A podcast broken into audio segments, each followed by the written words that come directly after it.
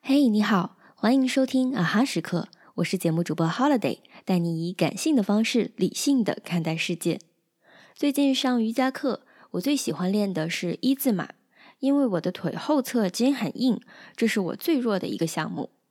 为什么最弱还最喜欢练呢？一是因为那种拉伸的痛感会让人专注当下，抛开其他烦恼，沉浸其中；二是正因为这方面是弱项，所以每次练习都是以并不轻松的方式突破自己的舒适圈。每次腿往前多伸出一厘米或者是一毫米，就多一点点进步。越是在弱项上，这种提高就会越明显。我后来就想，运动也好，工作也好，都是一样。长时间待在自己的舒适圈是没用的。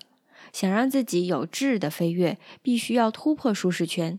而这种突破，就像瑜伽老师在鼓励我们时候说的：“痛是正常的，一定会痛的。”好了，今天的节目就到这里。阿哈时刻，感谢你的收听，我们下一期再见。